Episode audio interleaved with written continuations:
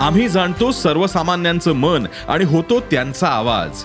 म्हणून डिजिटल युगातही सकाळचे पॉडकास्ट बनलंय तुमचा बुलंद आवाज. ऐकायला विसरू नका सकाळच्या बातम्या रोज सकाळी सहाला. ई सकाळ डॉट कॉम आणि भारतातील सगळ्या अग्रेसर पॉडकास्ट स्ट्रीमिंग प्लॅटफॉर्म्सवर उपलब्ध.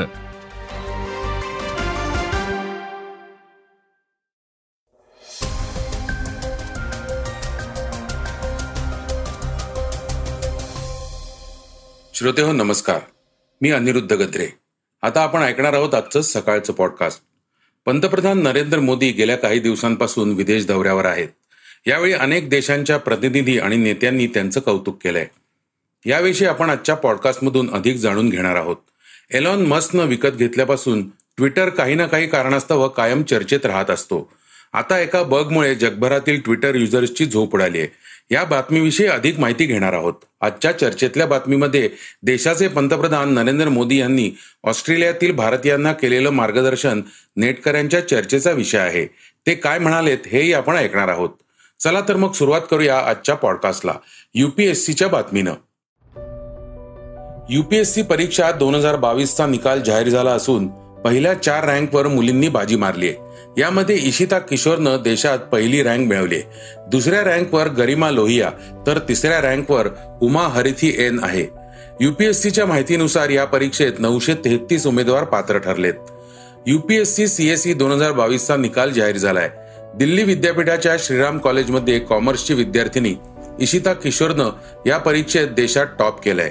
यासोबतच इशिताचा मॉक इंटरव्ह्यूचा व्हिडिओ सोशल मीडियावर तुफान व्हायरल होतोय.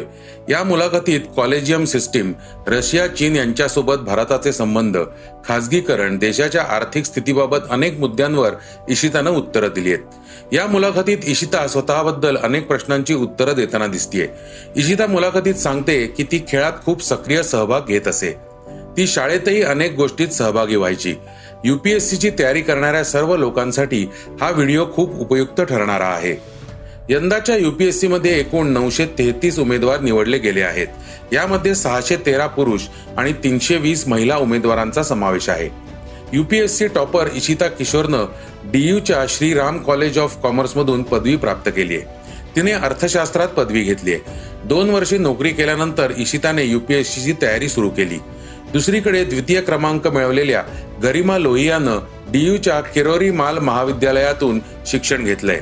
ती बिहारमधील बक्सर जिल्ह्यातील रहिवाशी आहे. ग्रॅज्युएशन नंतर गरिमानं युपीएससीची तयारी सुरू केली. महाराष्ट्रातून ठाण्याच्या काश्मीरा संख्येनं पहिला येण्याचा मान पटकावलाय. तर रिचा कुलकर्णीनं दुसरा क्रमांक पटकावलाय.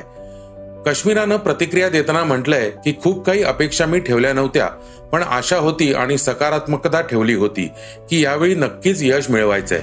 जेव्हा निकाल लागला तेव्हा फिलिंग होतं की चांगला रांग येईल. जेवढी मेहनत केली त्याला यश आल्याचं पाहून खूप आनंद झालाय.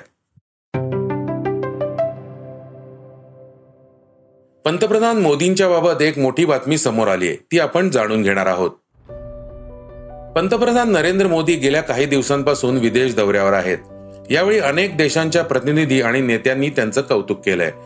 तर त्यांना सर्वोच्च पुरस्काराने सन्मानित देखील करण्यात आलंय. पंतप्रधान नरेंद्र मोदी यांना फिजी आणि पापुआ न्यू गिनी देशाच्या सर्वोच्च पुरस्कारानं नुकतंच सन्मानित करण्यात आलंय. आतापर्यंत नऊ देशांनी पंतप्रधान नरेंद्र मोदींचा देशाच्या सर्वोच्च पुरस्कारानं सन्मान केलाय. दोन हजार सोळा मध्ये सौदी अरेबियानं पंतप्रधान मोदींना अब्दुल्ला अजीज अल सौद हा सर्वोच्च नागरी पुरस्कार बहाल केला होता. दोन हजार सोळा साली मोदींना अमीर अमानुल्ला खान पुरस्कार या अफगाणिस्तानच्या सर्वोच्च नागरी पुरस्कारानं गौरवण्यात आलं होतं. अमीर अमानुल्ला खान पुरस्कार हा अफगाणिस्तानचा सर्वोच्च नागरी पुरस्कार आहे. या पुरस्काराचे नाव अफगाणिस्तानचे राष्ट्रीय प्रमुख अमानुल्ला खान यांच्या नावावरून ठेवण्यात आलंय. दोन हजार अठरा साली मोदी फिलिस्तीनच्या दौऱ्यावर असताना त्यांना grand collar of the state of फिलिस्तीन पुरस्कारानं सन्मानित करण्यात आलं होतं. त्यानंतर दोन हजार एकोणीस साली संयुक्त अरब अमिरातीला भेट दिली होती. त्यावेळी त्यांना देशाच्या सर्वोच्च नागरी सन्मान ऑर्डर ऑफ जायत या पुरस्कारानं सन्मानित करण्यात आलं होतं. दोन हजार एकोणीस साली रशियाच्या सर्वोच्च नागरी सन्मान ऑर्डर ऑफ सेंट अँड्र्यूने मोदींना सन्मानित करण्यात आला आहे.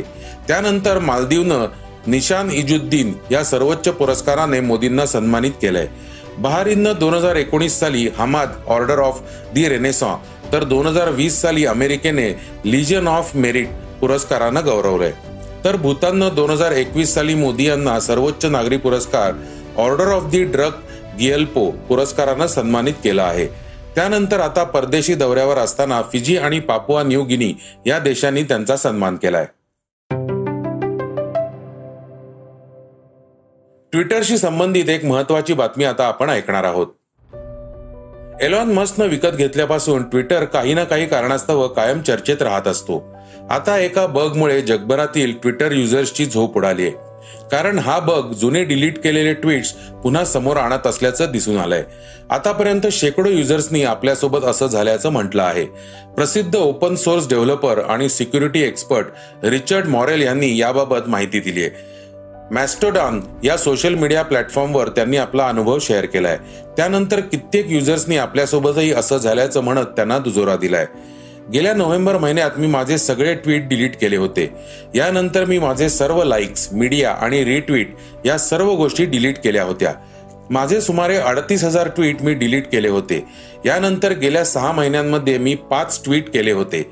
आज जेव्हा मी सकाळी उठलो तेव्हा माझे चौतीस हजार ट्विट्स पुन्हा एकदा ट्विटरवर दिसत होते.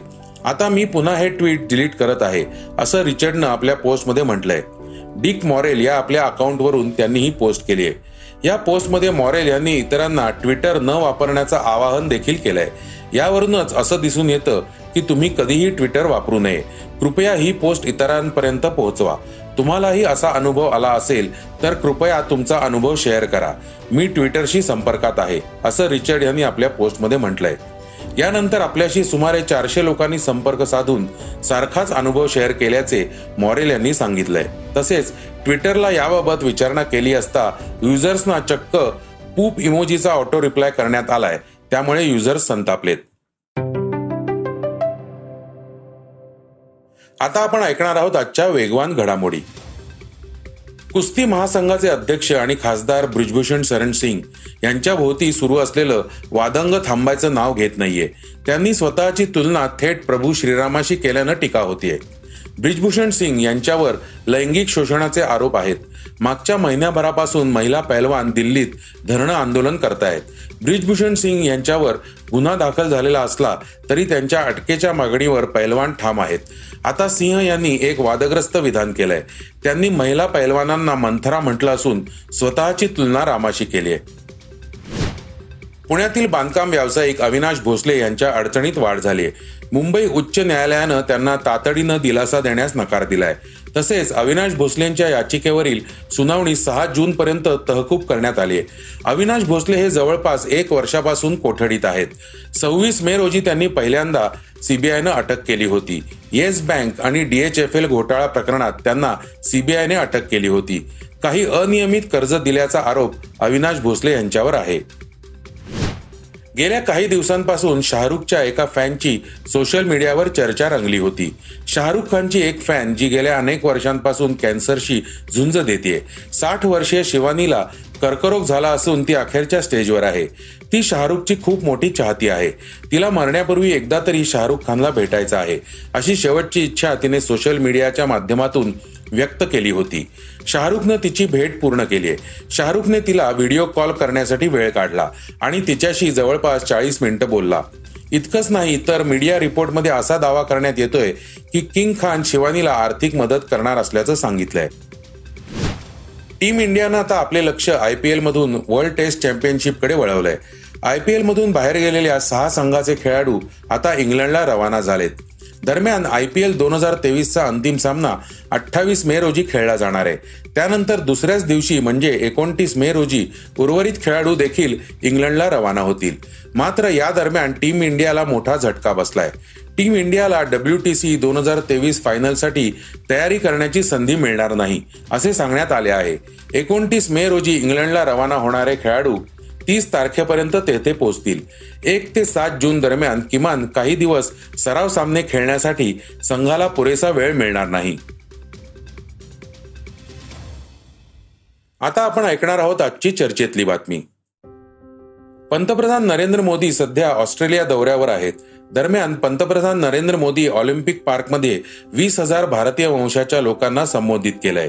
यावेळी त्यांनी दोन हजार चौदा मध्ये दिलेले वचन पूर्ण केलंय असं मोदी संबोधित करताना म्हणालेत. यावेळी मोदी यांनी ऑस्ट्रेलियात राहणाऱ्या भारतीय लोकांना एक वेगळं आवाहन केलंय. त्यामुळे ते चर्चेत आले आहेत. मोदी म्हणाले भारत और ऑस्ट्रेलिया की गहरी होती पार्टनरशिप। मां भारती में आस्था रखने वाले प्रत्येक व्यक्ति को सशक्त करेगी। आपके पास टैलेंट है, अपनी स्किल की ताकत है, और साथ ही अपने कल्चरल वैल्यूज़ भी है। ये वैल्यूज़ आपको ऑस्ट्रेलिया के लोगों के साथ घुल मिलकर रहने में बड़ी भूमिका निभाते हैं। मैं कल ही पापुआ न्यू गिनी से आया हूँ। वहाँ मैंने स्थानीय भाषा में तमिल साहित्य तिरुकुरल के अनुवाद का लोकार्पण किया। यह अनुवाद वहाँ भारतीय मूल के एक स्थानीय गवर्नर ने किया है। एक जीता जागता उदाहरण है कि कैसे हम विदेश में रहते हुए भी अपनी जड़ों पर गर्व करते रहे, जड़ों से जुड़े रहे। आप भी यहाँ, ऑस्ट्रेलिया में भारतीय संस्कृति की खुशबू फैला रहे हैं। आप ऑस्ट्रेलिया में भारत के कल्चरल एम्बेसडर है। भारत के ब्रांड एम्बेसडर्स हैं। साथियों, मैं मेरी बात समाप्त करने से पहले आपसे कुछ मांगना चाहता हूँ। देंगे? आवाज़ जरा धीमी हो गई। देंगे? पक्का प्रॉमिस मैं आपसे ये मांग रहा हूँ और आपसे आग्रह करूँगा कि आप जब भी भारत आए, जब भी भारत आए, अपने साथ कोई न कोई ऑस्ट्रेलियाई मित्र और उनके परिवार को भी साथ लेकर के आए।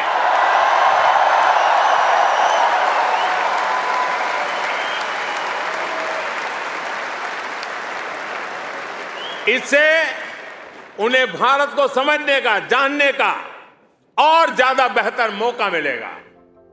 पंतप्रधान नरेंद्र मोदी आणि ऑस्ट्रेलियाचे पंतप्रधान अँथनी अल्बानीज यांनी सिडनी समुदायाच्या कार्यक्रमात लिटिल इंडिया गेटवेची पायाभरणीही केली आहे.